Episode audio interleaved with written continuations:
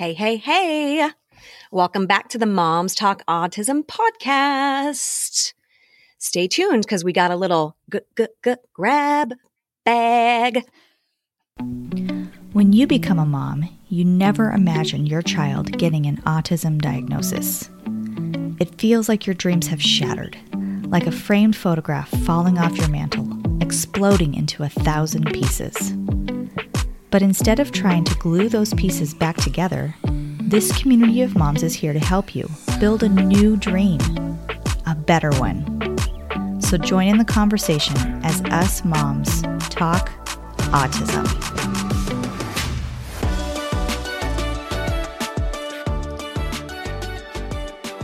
Hello and welcome back, y'all. Oh my gosh, I feel like I haven't hosted a episode in a while. and she's back. pull pull it together. Okay, I got this. Hi guys, it's Natasha. and the girls. That was Shannon snorting. No, that was just Jean. so everyone that was knows. not me. Oh, it was Jean. No, I'll, I'll just blame it on Shannon. It's fine. Okay, It's fine. Oh gosh. Girls say hi. Hello, Hello. Hello, this is Jean. This is Jean. Snorting Jean. Jean is here. Oh my gosh. Okay. I will be on my best behavior. Hmm. Here we go. No, you. We Okay. have not done a grab bag in a while, so why not? I think this is number 66. Six? Is it number Yes. six? Yes. Yes. Okay. Here we go. Coming at y'all with the questions you want to know. Are we ready, girls? Yeah, you just sounded like a radio host there. I know. That's what I say. I could be a DJ.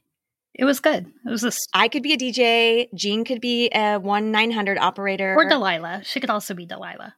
Or Delilah. Whatever Okay, makes let's more focus. money right now. Get it together. Yes. I'm going to go with the first. Probably. Uh, okay, seriously, seriously, seriously. Here we go. Are you guys ready? Yes. So ready. Our our listeners want to know two two part. Do any of your kiddos do vocal stimming? And how do you handle the volume when in public? I just let her live her life. I just let her uh, sing opera. You just oh, you're like a Kardashian. I'm just just just live your life, girl. live I'm your just living my best life over Uh, here. Yeah, Gracie vocally stims all the time. Sometimes it's loud, sometimes it's not. It's almost always very repetitive. Um, and I just let her live her life. Like I don't know. I've Yeah. I've never been in a place where it would be significantly inappropriate, right? Like a funeral, maybe. Right. Like I can't think of any place where it would be really inappropriate that I've been. Yes. I'm going to go with it's a not yet. Yet. Not yet. Oh, I'm haven't sure. reached the. Yeah, yeah. Yeah. I haven't been there yet, but yeah, I just I- let her. I feel like it's it's go. coming. It's I coming. Just let her go. Yeah. Brittney, you just let you just let Austin go too. You just let him go. Yeah. Yeah. So Ruby Ruby does not um vocally stim. Mm. Austin does um quite significantly. Uh, It Mhm. depends on the day and his sensory needs. Um and we just let that roll. that roll. Yeah, that's a Let the good, good times like- roll. I'm trying to think of Let that free bird funny fly. quip. Yeah yeah so um we do there are t- times and places where it, he is quite loud and Um, there are Can I interject for a second? yes Okay, so church. That's I'm gonna that I- was a, just about to talk about that Oh, yeah you were okay. That's a great example because he doesn't go sometimes out of the sanctuary and just be like with like kids ministries or whatever. He stays in the main sanctuary, right? yeah yeah so we have our church is divided up into there's a two hour block. So the first hour is in the chapel large group everybody's together congregation right? Mm-hmm. and um he we allow him to vocally stem if he needs to in there. If it I i kind of have my own personal like barometer about how loud i'll let it go. Um if i think it's distracting other people around us then we will just quietly go out into the hallway. Um they have the um the microphone um piped out there like so you can listen to it out in the hall and it's not a Yeah. big deal. There's couches out there.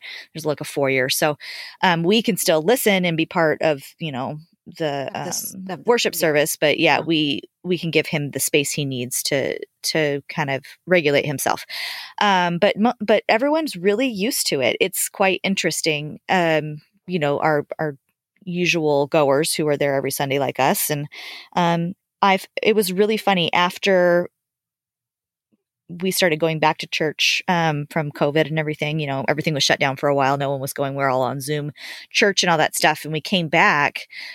Um, we had several people come up to us and mention how much they missed lis- hearing Austin Oh, during Mhm. oh, during their services. oh my and it gosh, was just I love that. that was just part of it.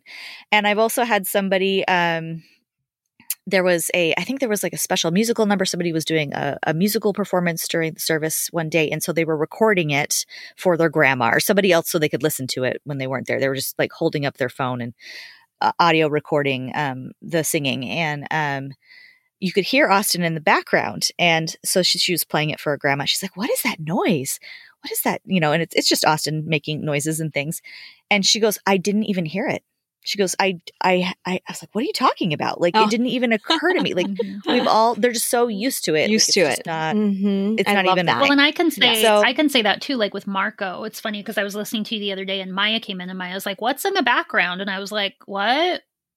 oh, it's Austin." Yeah. Yes. it's just Yeah. Austin. I just like, hear I don't you. know. Like, yeah, it's just the same thing. Like, he loves my hair. He just smells Yeah. my hair all the time.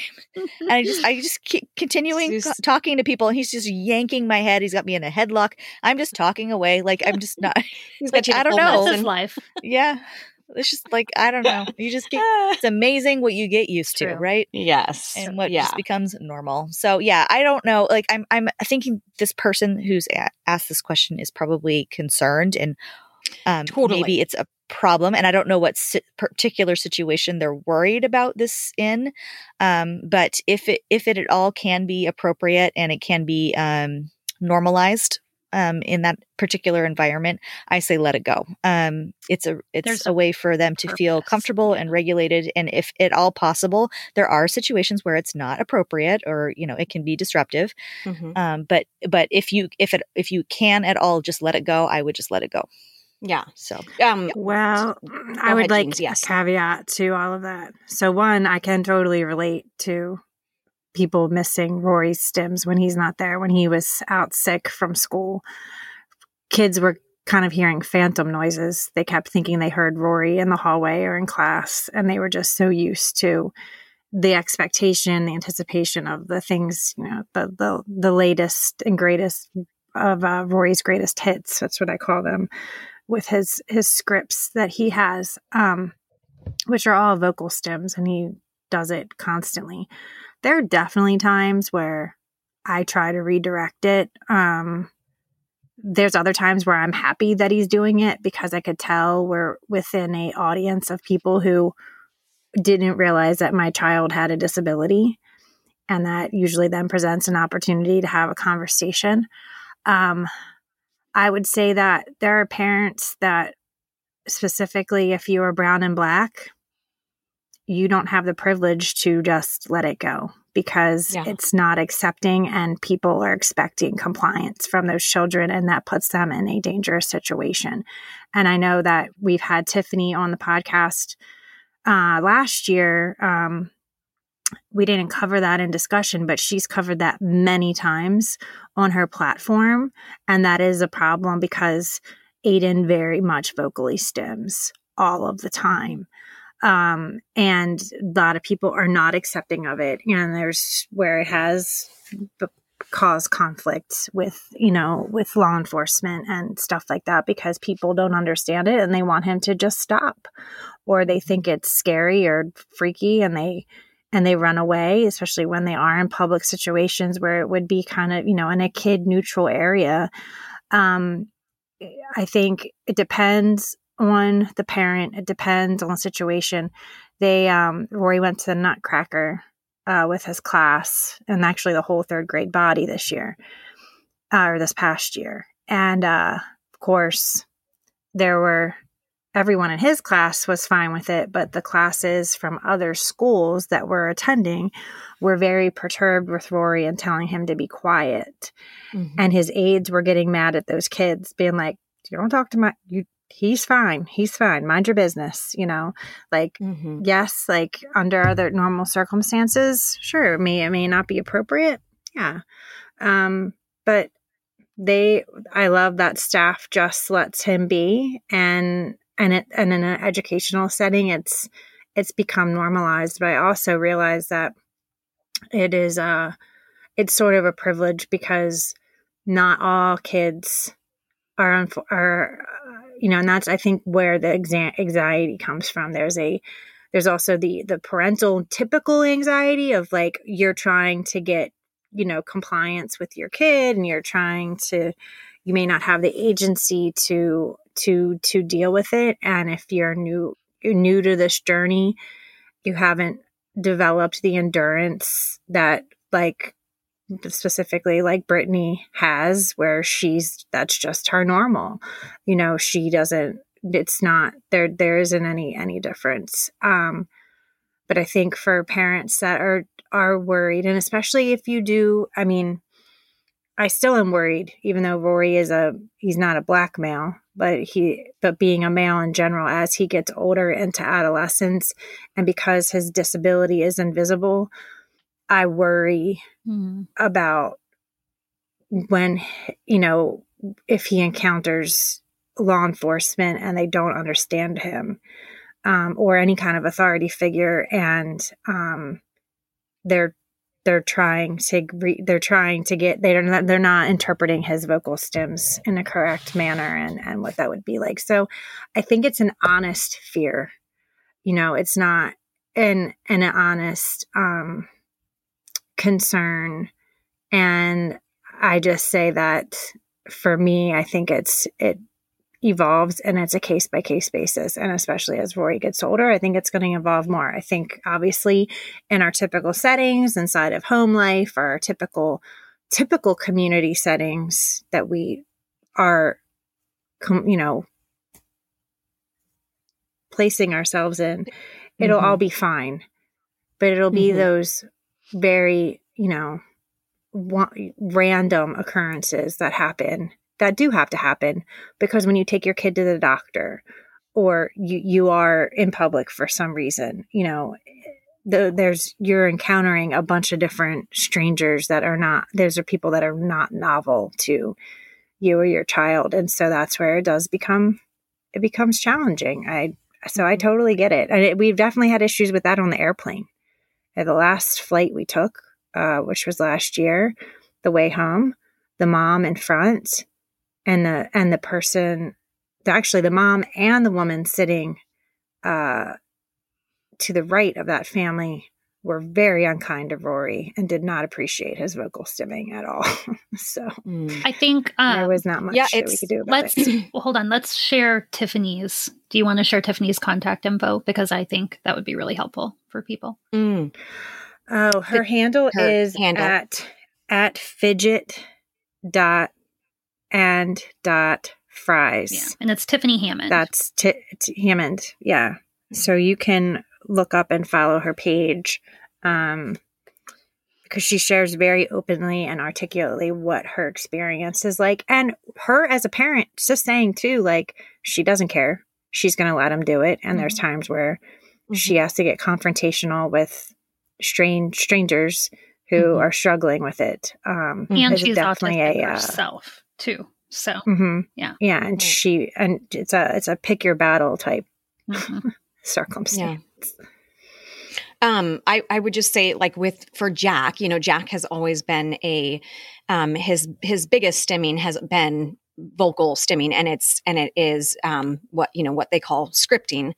Um and so there there have been times in um you know in like speech therapy and just like in school where we've we've not we don't stop jack from doing it but we've had to um you know teach him to it has to be at a at a at a quieter level. You know when he was younger i feel like it was really hard. He was just they're, they're little they're not aware of their their space and and really what's even going on around them so he he would be really he would get really really loud when he was doing it um but as he's as he's become older um you know he's I, I mean, I'm I'm assuming this. He's recognized, you know, that this is that's his safety thing. That's his his calming mechanism. Um, but he also realizes that it's, you know, it it he can do it quiet quietly. So Jack is constantly, I mean, from the minute I pick him up from school, he's in the back seat.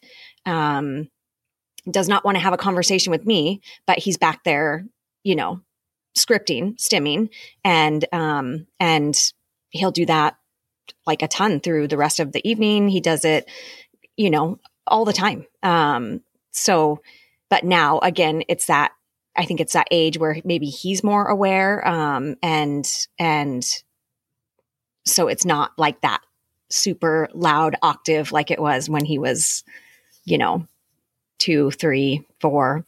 Mm-hmm. Mm-hmm. Just, some kids know, do rec- gain that. Reciting. Some, some kids. Yeah, and, and they do. And I'm not saying that, that that's going to happen. Yes, I'm not going to say that that's going to happen. I'm, I'm definitely, I'm not putting that out there. I'm just saying some, I feel like as they're growing, maybe they, um, they recognize, but also Jack's, Jack, again, Jack's stimming is, is, you know, scripting. So it's going through an entire, show or book or whatever it might be and you know reciting it until he feels calm. So mm-hmm. yeah. anyways yeah. Okay on to the next question. Speaking of um of of possibly causing anxiety. Oh, great. how do you deal How do you deal with your child's anxiety even while on meds? When you find out. Yes. Call me. Please let us know. oh, does anybody want to go first? This is a this is still a struggle. so is this a, is, is this like is the question is it how with our own like we're how, medicated or our children are medicated no, no, no. or both no how do we how do we i mean i guess if you want to answer both but how do you deal with their anxiety their anxieties even mm. even with them being on medications mm so so I'll go first really quickly because because we don't quite have it figured out but Jack has a high amount of anxiety. He he I never noticed it at a younger age but the older he's getting um he's he is nervous about everything and um and I, maybe there's something in, in correlation to him getting onto a stimulant for his ADHD. I don't know what it is, or maybe it's just the age where he's becoming again more aware. Um, but we really have to just like go through a verbal, um, you know, kind of social story or t- like basically just talking to him off the ledge because he will be I mean, wrestling is a is a perfect example. You know, when he gets done having a wrestling match, um, and he knows he has to wrestle again, and he's and he's like getting you know elevated. amped up in his elevated amped up in his mind because he's he's just going through all of these scenarios. It's going to be hard. I'm not going to be able to do it. They're going to be str- you know what i mean? And it so it's like sitting down and you know doing some of the deep compressions and and yes it is going to be hard you know what i mean? And just kind of walking through just a calming process to bring him back down. But we don't have it figured out so that's all i have to say about that. I, I, I, there's i'm just trying I to keep myself from getting anxiety. mm-hmm.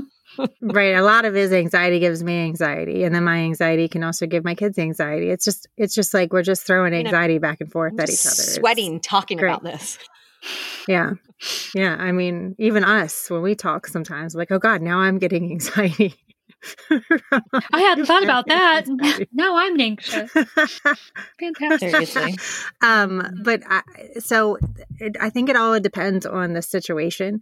Um, one, you know, we definitely, uh, he takes anxiety meds twice a day.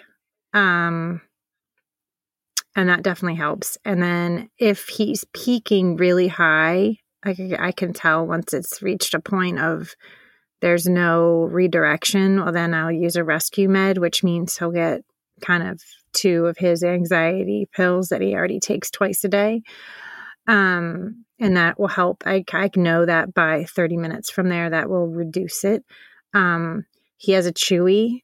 Um, sometimes it's we are immediately just removing all stimuli you know mm-hmm. any any stimulation we're reducing it down as much as possible environmentally and then then reintroducing him once he's calmed down um, social stories obviously help but sometimes when it's an unanticipated thing and there's not a social story for it you know you that's that's where the other things come into play and you try to find other create other narratives of association to help calm his mind um i yeah i mean it's it's it's been a constant moving target because what we do for his anxiety now is not what we were doing you know 5 years ago or even 4 or mm-hmm. 3 years ago um and i think that especially as we're stepping into adolescence here shortly um you know that's it's going to change again. Um you know some of these things will still kind of be tools in our toolbox but i think it i think it will change. So you know and there's always obviously like just the other things you have around the house any kind of um uh, deep pressure um activities whether again you're applying the deep pressure yourself or weighted blanket or things with like resistance and tension and um yeah i mean i think it it all just it all just depends. Yeah we don't we definitely don't have it figured out. We just have some tools. Tools. Some mm-hmm. tools.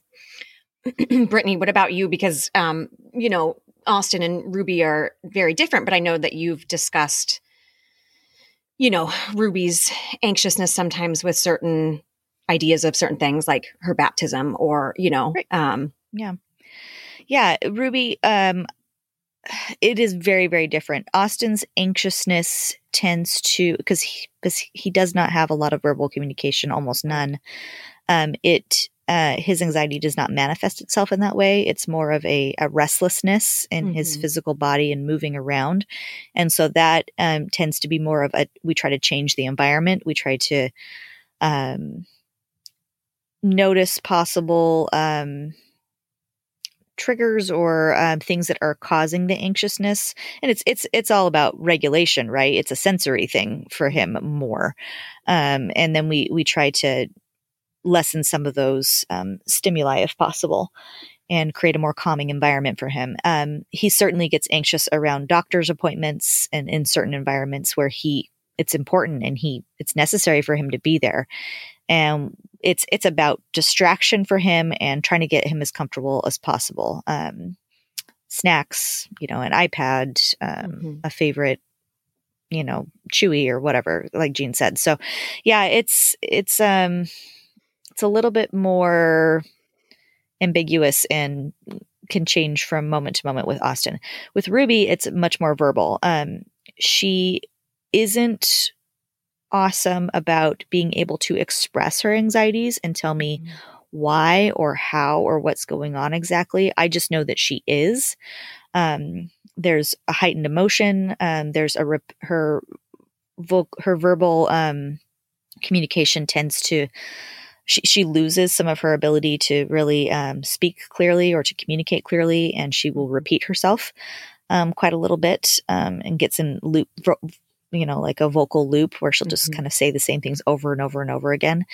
Uh, and it can be quite daunting and, and be, um, a long process to, to bring her back down to a point where she can communicate more effectively. So it's a lot of deep pressure. It's a lot of physical touch and like holding her or being near her physically. Um, that, uh, comfort of, you know, another person that's near you and, and trying to to help you you know hugs and snuggles and things and mm-hmm. and talking it through um, every year it gets a little it changes and it's a little bit easier um, being able to talk to her because she has more language and and more understanding and more experience herself so um, it's tricky it depends on what they're anxious about and how often and if it's environmental versus what's maybe going on in their own mind or with their own mm-hmm. body mm-hmm. um, So there's like external anxiety versus internal anxiety. So yeah, you kind of have to figure out which one that is and then approach it that way. Right. we could talk about this could be a whole episode. It really could. Yeah. Maybe we should mm-hmm. yeah, maybe we could. Shanny Shan Shan. I don't need to add anything. Okay. All good enough. Aye, aye, Captain. Um, okay, here we go. Uh, I cannot speak on this, so you girls go right ahead. Uh, ABA versus preschool. This person is scared to make the wrong decision. I get it.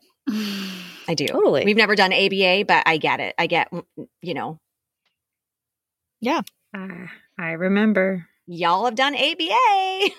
Yeah, but I just did a medical Did you do it training in lieu of um, preschool, or um, because I do, I do have friends who have done that and they regretted it. So I've done I did both. Mm-hmm. Yeah, Gracie Mhm. did We both did- also. Yeah, we just did Mhm.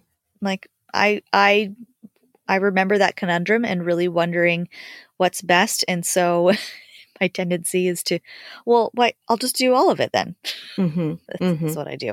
So um um now that doesn't mean if if this particular person is they're being requested to do 40 hours of ABA and preschool I would say that's not a fabulous idea. I don't think 40 Right. hours of ABA is ever really a good idea. Mm, I don't And know. Maybe maybe I- Oh, there's circumstances ahead. where that would Yeah. work, but I yeah. would assume this person is probably um, freshly in the diagnosis. They're at that age where it's like, okay, do we just do full time, forty hours a week of of ABA, or do we do you know ABA, but also have them in the school district starting on their you know Right. on their IEP and and the and the and in the program.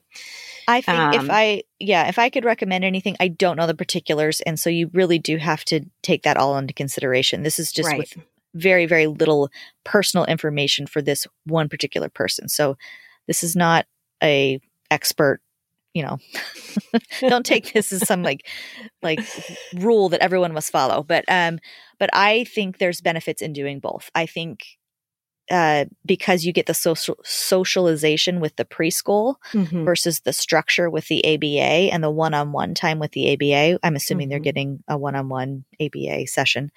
Um, I think there are benefits and negatives to both, and I Mhm. think if you do both of them, um, in a way that is not completely taking over your life, you know, Mhm. um, every other day or, or just a shortened amount of time for each, then you're going to maybe see what your child responds to. And then you're going to be able to make a maybe better informed decision after, uh, you know, a few months or a year, and then and then move forward with what really is working for your your child. Yeah. Yeah. Yeah. Here's what I did. I felled in the cheese. Let me tell you how I did it. so originally, I originally Rory got when he did get approved for ABA. Um, he was accepted into this private preschool. I wasn't willing to do the um, and he was in a previous preschool before his diagnosis as well. Um, and he was getting speech and OT, and they could come there. So, and also to our, our home. So I didn't. We weren't exactly, you know, it wasn't really impeding um, on our time at that moment, or even his, because it was kind of all happening simultaneously. But the um, once he was approved for ABA, um, he got approved for almost 40 hours we weren't using it all fully in the beginning because he got into that private preschool. Well, the private preschool was not working out. Um, and um, sadly, and so then what we did was is that we did decide to do full time with ABA until I was ready to streamline him into public school. Um, I did find it very important for him to still have interaction with neurotypical peers, um, you know, and not just his kin. Um, because there was engagement at the center, but it's not the same. um, mm-hmm. clearly. And I still think that he benefited in the neurotypical preschool prior to diagnosis. Um, as he learned a lot of, he learned to herd with the group per se. And he also got potty trained. But it was a huge undertaking. And once he was streamlined into public school, then there came the the mud. You know that this is where it got messy because we did have to reduce the ABA hours in order to to accommodate school and we were kind of splitting doing half and half. He was doing half preschool and half ABA. I wanted ABA to be happening while he was at school and trying to get him that support there and um, that was a battle I was not winning. Um, and then when the year that me and the school district went our separate ways for just a year. Um, we had to fight and get more hours, and he was back to doing full time ABA with trying to keep in mind how we were utilizing his still focusing on his IEP goals, even though medically speaking, you could not, you can't make an IEP goal an actual target in a treatment plan. However, you can so indirectly by keeping an eye on like well what what's the final goal here we could keep that on the uh, in the the scope of of where we were heading in order to make sure he was prepared to transition back into school come the following year. So i think you know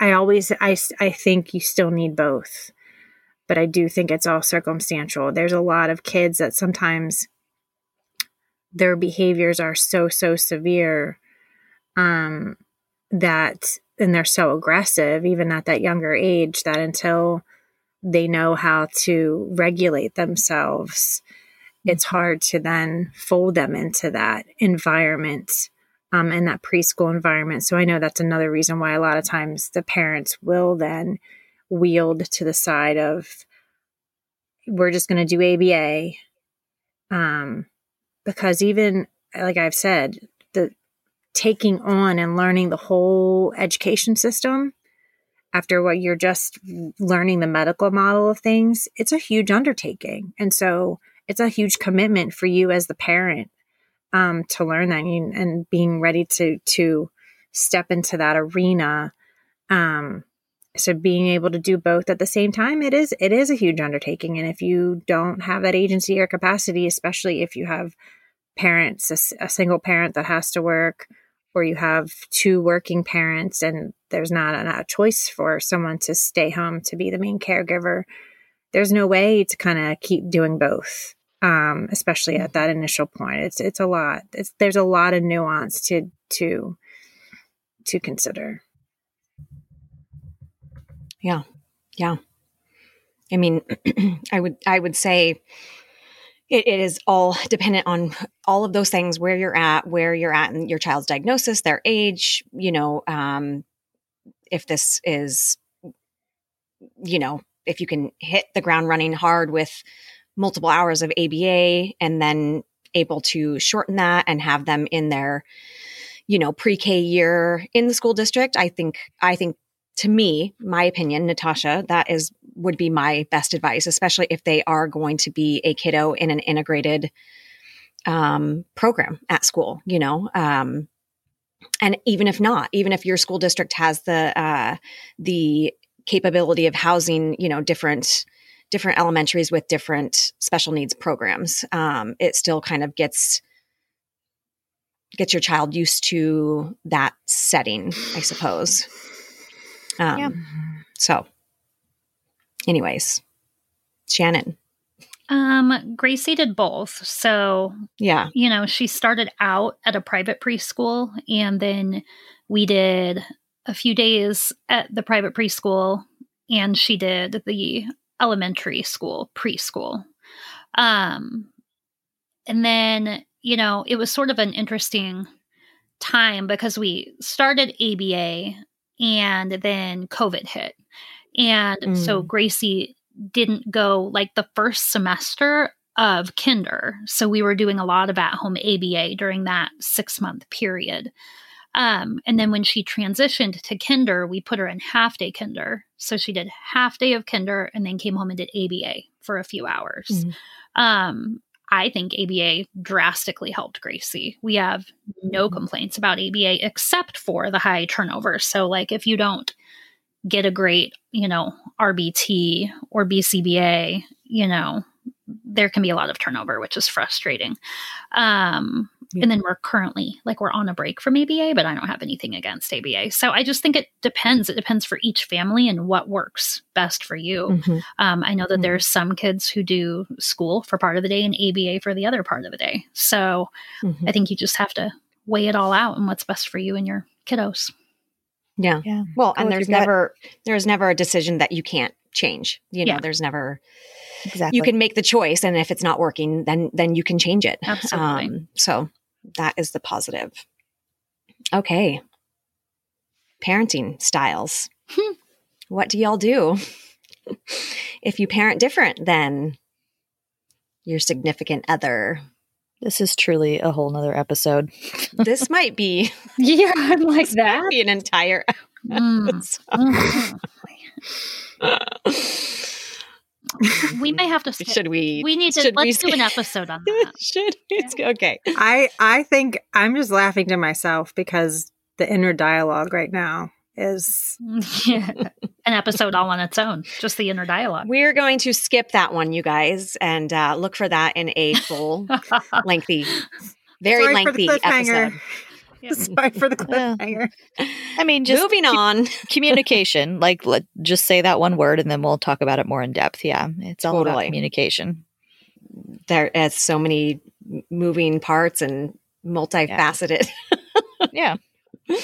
Um, okay, extracurricular activities. Do we have any tips, tricks, or ideas for our kiddos in doing extracurricular stuff? Hmm. Whether that be sports or you know, some kind of art class outside of school or um, Tosh, why don't you start because Jack's involved in a lot yeah, of stuff. Yes. Um, so uh, in in our area in Washington, um, our the professional team over here, the the Timbers. They have um, a huge soccer program, and uh, a, a, specialty portion of that is a uh, program for kiddos with more exceptional needs and that could be anything any any physical or mental disabilities um, and so this was the first year this last fall that we did that with jack and it was incredible it was it was so neat to um, to be able to watch him uh, grow in something and and but also to have him be around um, kiddos that were similar to him but also vastly different you know kiddos with down syndrome and um, some kiddos that had no uh, you know mental disability and and and all physical um, super awesome program. So if you if you can look that up in your area um, and try to find and it could be anything they have they have baseball here they have basketball um, so you could you can find anything. Uh, wrestling, Jack did um, was very excited about doing wrestling. Uh, however, they do not have a wrestling club specifically geared for kiddos, um, you know, with higher needs, um, you're with disabilities, yes, and um, we decided to move forward with that. And Jack has done awesome. Um, it not it, and it and it has not come without uh, struggle. You know, Tyler had had to be at practices with him, um, so that basically Tyler was helping the coaches coach Jack. You know that Tyler could be on the mat with him. Um, um, you know, Jack definitely did not pick up on a lot of the the moves and all of that like the other kiddos did because of some of the challenges that he has and and the the time of you know, nighttime practices and medication being off board, etc. Um, but it, it's been a great experience. It's been a great experience both. Um, and actually here this spring, you know, right now we are um, putting him, him in just the typical soccer club, Camas soccer club. So uh, we shall see how that goes. Awesome. Stay tuned. yeah, it's awesome. Um, yeah. Yeah. Every state is different. Um, so Rory this year finally got involved um, with Special Olympics because at the age of eight, um, then they can sign up and they can compete. Um, and here in Texas, uh, Special Olympics is actually sanctioned as a UIL sport. Um, it's not in every state, but you could still be a part of the Special Olympics chapter um, designated in your state, even if they are not sanctioned UIL. Um, but you can help to advocate to to get that going. I think the biggest thing is that's hard um, is there's not until even until our kids are eight or nine, there's not um there's not there's not much in between that um in terms of what's available in terms of the community and for your kids to be involved in any kind of extracurricular. And i think even to be honest um for majority of those years prior to now his schedule was so monopolized by therapy. Um therapies or or classes like you know we did pretty pretty rigorous um swim lessons for 2 years in a row um that took up like an 8 week 8 week period. And you know and that was on top of all of the therapies and stuff. So there you know, and we've we had tried like getting him, invo- him involved in jujitsu, um, in martial arts about mm, three years ago, and that was not going well at all. Um, in fact, it went completely sideways, and now he's completely averted to it. But um, watching him step up into Special Olympics has been great. I just really, really, in my own avenues trying to advocate to figure out what we can do to bridge the gap for our kiddos between now and then because I still think for families and for those kids it's important for them to feel like a kid like everyone else um, and for us to have community around us. Because I'll, I'll, be honest there's times with um, you know aba drop off and pick up and, and any kind of therapy that even if you had a moment to have an exchange with a parent at that time most of the time the parents were too exhausted just from that transition period. So whatever it took you know whatever took place in the car to get into the car get out of the car get into the building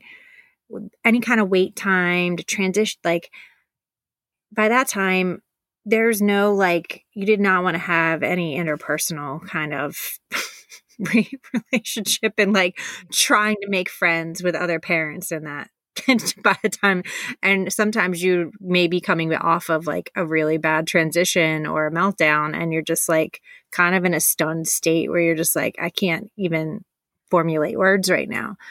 Um, and that seemed like up for a significant time during during those younger years what that was experience was like. So i can't i didn't even have the capacity to think about extracurriculars at that time because our time was just so monopolized monopolized by therapies. But i think if there was other options to be considered um and accessible i think i would have probably shifted my gears in my sails because i do think that those avenues lend for other ways of development experience, necessary development experience for our kids and for us as families and that connection yeah, I, part. Absolutely. Um, I think that if there are opportunities and you find an extracurricular activity that not only fits into your schedule, but that you think your child can succeed and enjoy, mm-hmm. um, whether that's a special needs program or a typical program or whatever it is, try it out. Mm-hmm. And just like we've said before, if it doesn't work, you can stop doing it. You might be right. out some money and that that's the risk we have to take, mm-hmm. unfortunately. Um, just like any child, you know, if they take piano lessons and they absolutely hate it, you know, maybe you're out some some money for that or whatever it is. Um, but but you've tried it and that's really the only way you're going to find out what they can handle and what they can't and what they mm-hmm. enjoy sometimes. Um, Ruby's done um, gymnastics program, um, and she started having some anxiety and some problems with that after a while. Uh, just, it, I think she was just completely overstimulated with the environment around her, and those were things that I could we could not um, Change. reasonably um, change. Mhm. Um, they would have they were happy to work with me uh, but up to a certain point i decided you know what this the whole environment i can't make you like burn down your gym and rebuild it for my kid. Like there's just there's only so much one can do. So um Come on, wave your magic powers. Come on. yeah. No on, i mean let, let's all be reasonable here. Yeah i wish. So uh so yeah uh we've taken a break from that and um we're looking into some other things for her. She's doing a a, tr- a bi-monthly so every other week little program at our church and she's loving that Mhm. and and thriving there. Um and then we're looking into maybe I, I would like to try maybe some horseback riding um, or uh, possibly a dance class next. I Hmm. think those are less um, noisy and crazy and smaller groups of kids instead of one large gym with multiple classes going on at once and Mhm. just, you know, general mayhem. Mhm. Adorable little leotard clad mayhem, but mayhem nonetheless. So, Uh, Shanny Shan.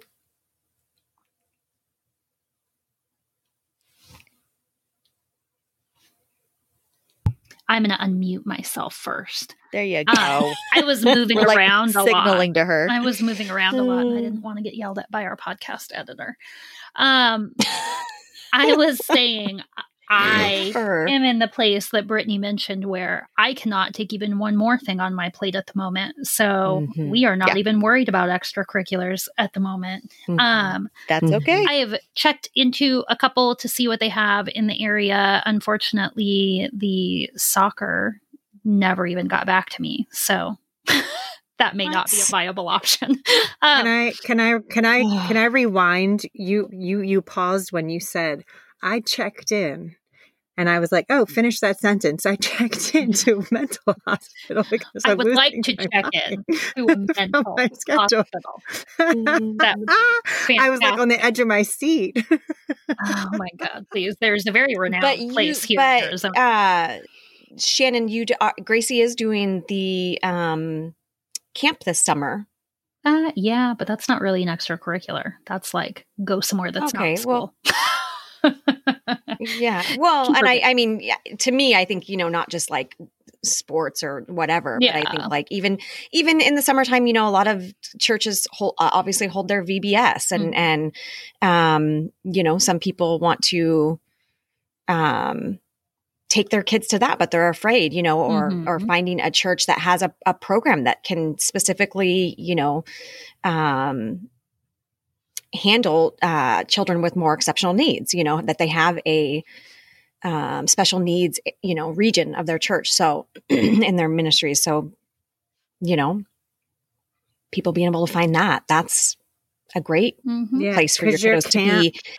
Well, yeah, your camp though, Shannon, is through funneled through the JCC, right? Yeah, I mean, Found, we don't even know if Gracie's which is very community based. it is very difficult to get into this camp. So I'm just trying to pull all the strings. All right, you guys are using a lot of acronyms. I was going to. I know. I was no idea what you're talking No, about. I have Jewish no idea. Community Center, Jewish JCC is Jewish Community Center. Yeah. Okay. Oh, VBS, okay. come on, Tosh, give us the details. oh details. i'm sorry Bible yes, School. vacation bible school Yeah.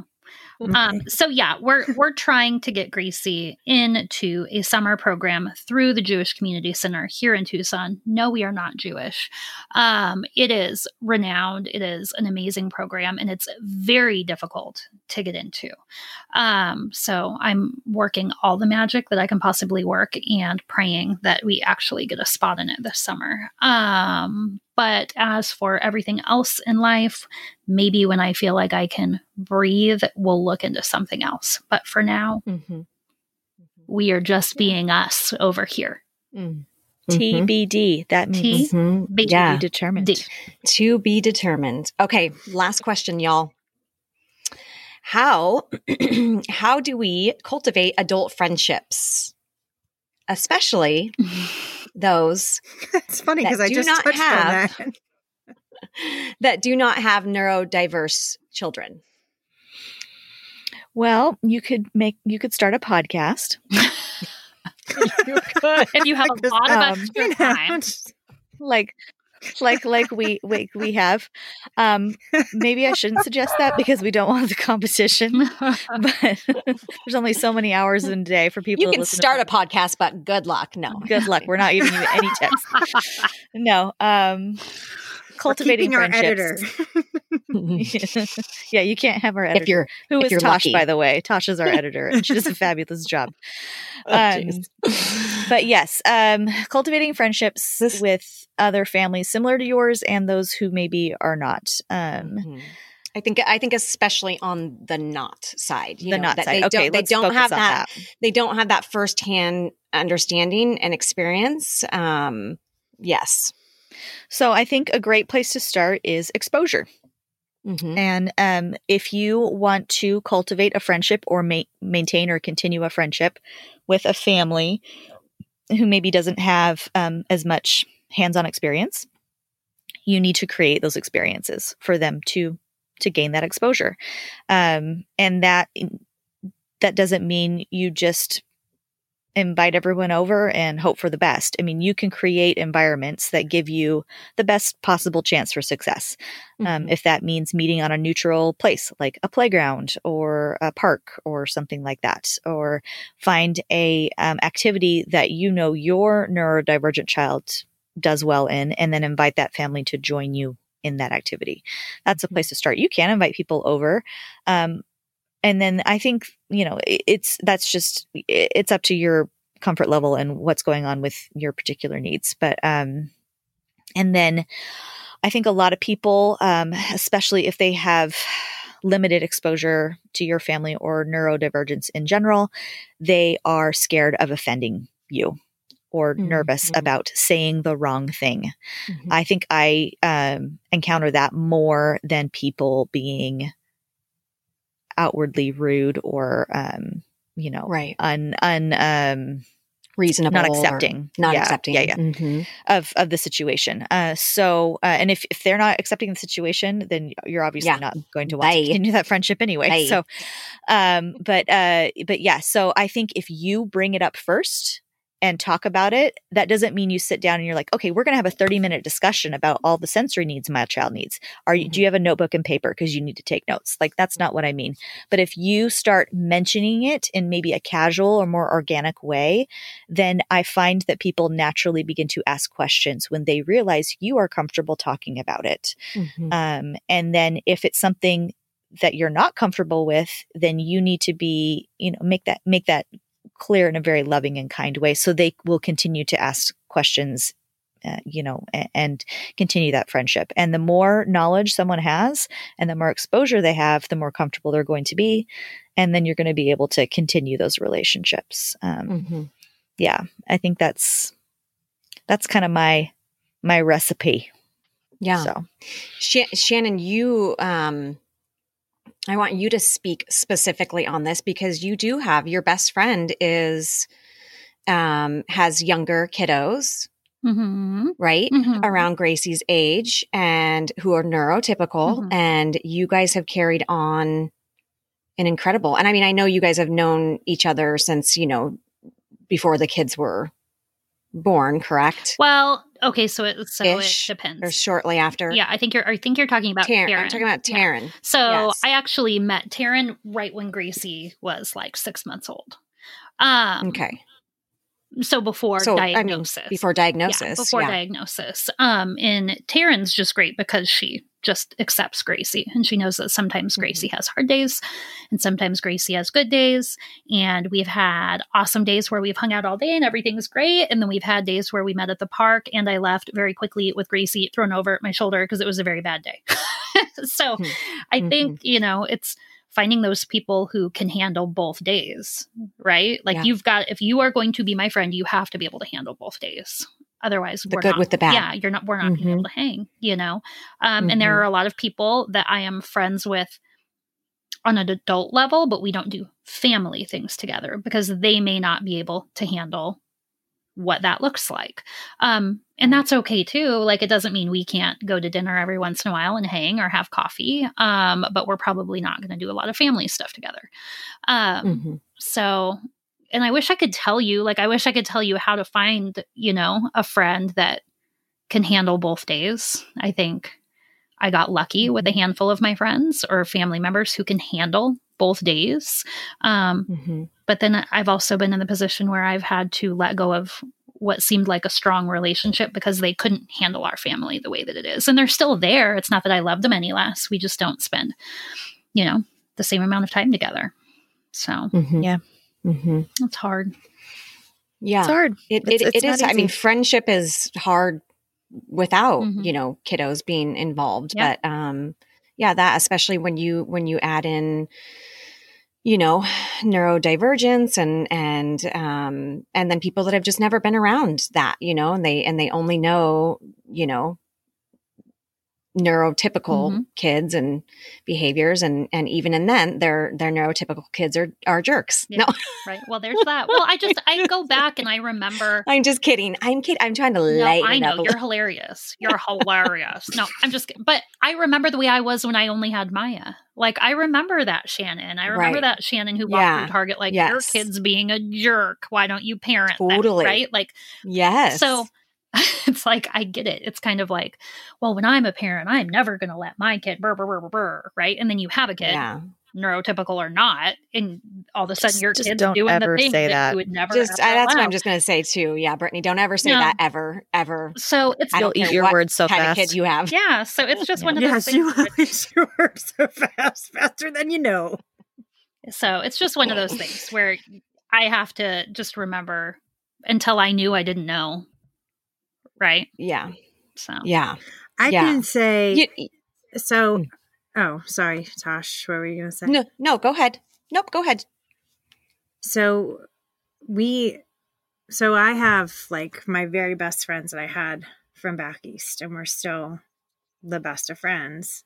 Um, but we, I moved when Rory was two, and McKenna wasn't born yet, and so I know that they would still be around. You know, they're still around. They've they've come and visited. I have had my kids when we have traveled back east, and we, we've we've all spent time together. Um, I would say that moving put me in a very unique situation of starting all over, and it felt like it felt like dating. It was like I don't have time to date new families and new parents to try out like am I going to be friends with these people or not? And that was and it was feeling particularly hard because clearly there was something going on with my son that was causing parenting to be more challenging for me. I just didn't know what it was and we were completely on our own. We didn't have help. There was no nanny, there was no grandparents. There was occasionally visitations, um, but they were very, very sparse. And um, I, and then it definitely became once Rory became diagnosed, it was like those families I had connections with just started to trickle off. Like I just, you know, if it was whether it was, you know, matter of schedule and timing, um, because of you know the demands of the therapy hours and stuff, and just not matching up. And some of their kids were starting very, you know, actively in all these extracurricular activities that my kid was not going to be able to participate in. And it, it immediately started to sideline us. And so, you know, that was really, really hard. And I thought, oh my God, I'm, how am I ever going to have friends outside of what I already had? It just felt like even more of a loss. I think that's a lot of how, when we talk to a lot of our families in our community, I really, um, that feeling that they have, I really, I really resonate because I feel like I, I went through this in kind of a, in a drastic kind of way. Um, and I think, I don't think I started to have or rebuild more relationships with other families that have neurotypical children until McKenna became of school age.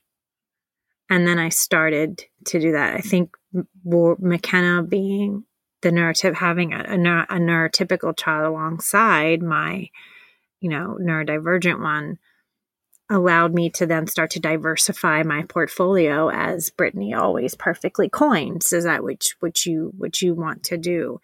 And then that right. allowed to create the way to create exposure re- more repetitiously um, and more consistently with Rory to these other families where they were like, well, if you're going to be friends with McKenna and your kids are going to be, you know, friends with you, they're going to, ha- we're going to have to accept Rory because he comes with this package kind of thing.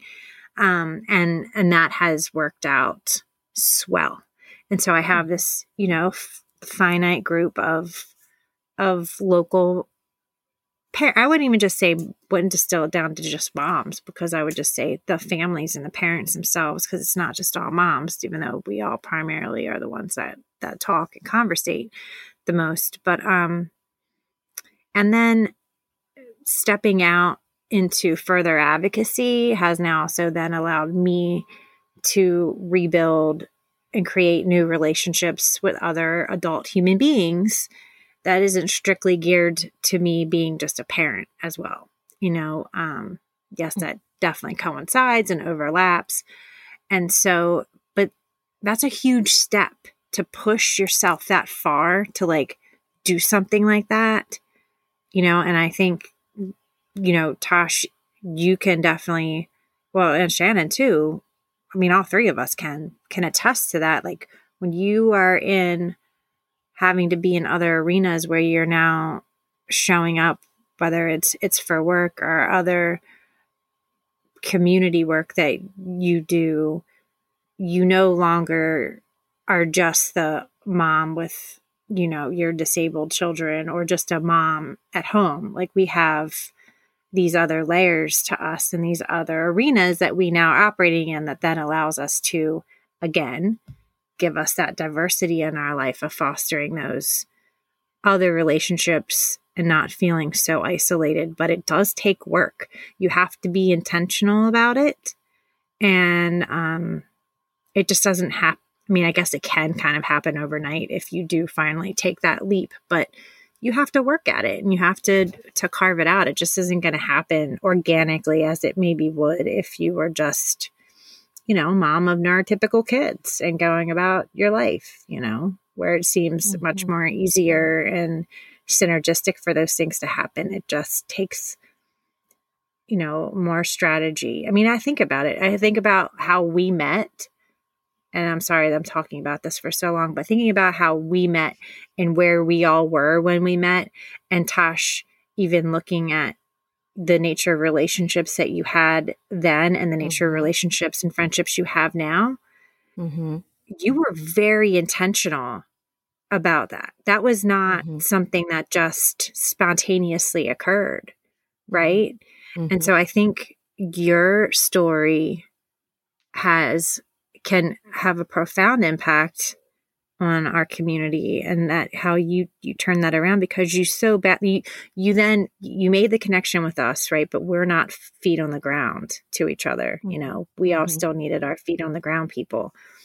And you so badly wanted and, and needed that for your family. That was a big part of just who you guys are socially and you made it happen you know? You, you made it happen and now you have a wonderful community of families intimately that you you know and frequently have activities and share you know holidays and celebrations with and stuff like that and it's mm-hmm. removed that pressure you know and then now you also it's opened up to other things that you're doing so yeah typical and you know diverse um, mm-hmm. friendships and and kiddos and all of that but yeah, I like I like it. To me, it all goes back to what Shannon said. Got to take the good with the bad, and if you can't, there isn't any any any. I don't know what the word is. Side relationship for me because I ain't got no time right. for that. yep, there's the door. So Thank you and goodbye. If you can't take the good and the bad, and you can't, um, you don't want to get on the education train, and you don't want to teach, you know, your humans to be better humans, then bye. Yep. and on that note, we are going to shut this down. Shutting it down. And I I am a really kind person. I just want everybody to know. She is But I have no problem with saying goodbye. letting you go. Yeah. Assertively letting you know that there is the door. What did I say in a previous episode? What, what was it? A, a gr- uh, what did I say? I don't know. Something. Oh gosh, it was so good. I'll put it somewhere. We'll believe you, Josh. We'll believe you. As soon as you hit stop record, Yep. uh, I'm gonna you will then remember. remember it. Mhm. Okay, you guys, it has been so fun. Hopefully, some of this information um, you can use. Always, always, always feel free to reach out to us um, through our the podcast players or um, uh, through our Instagram, which is at Moms Talk Autism. What's our email again? Hello, Hello at Mom's Talk Autism. at Mom's Talk Autism. There it is. there it is. I remember some things and not others. So that's why I have the rest of you to keep me in line. Anyways, and we always love reviews because when we get those lovely reviews, it helps other like minded Yes. families find us and um, we can all share in this joy together. Uh, we love you guys. Until next time. Peace. Bye. Bye.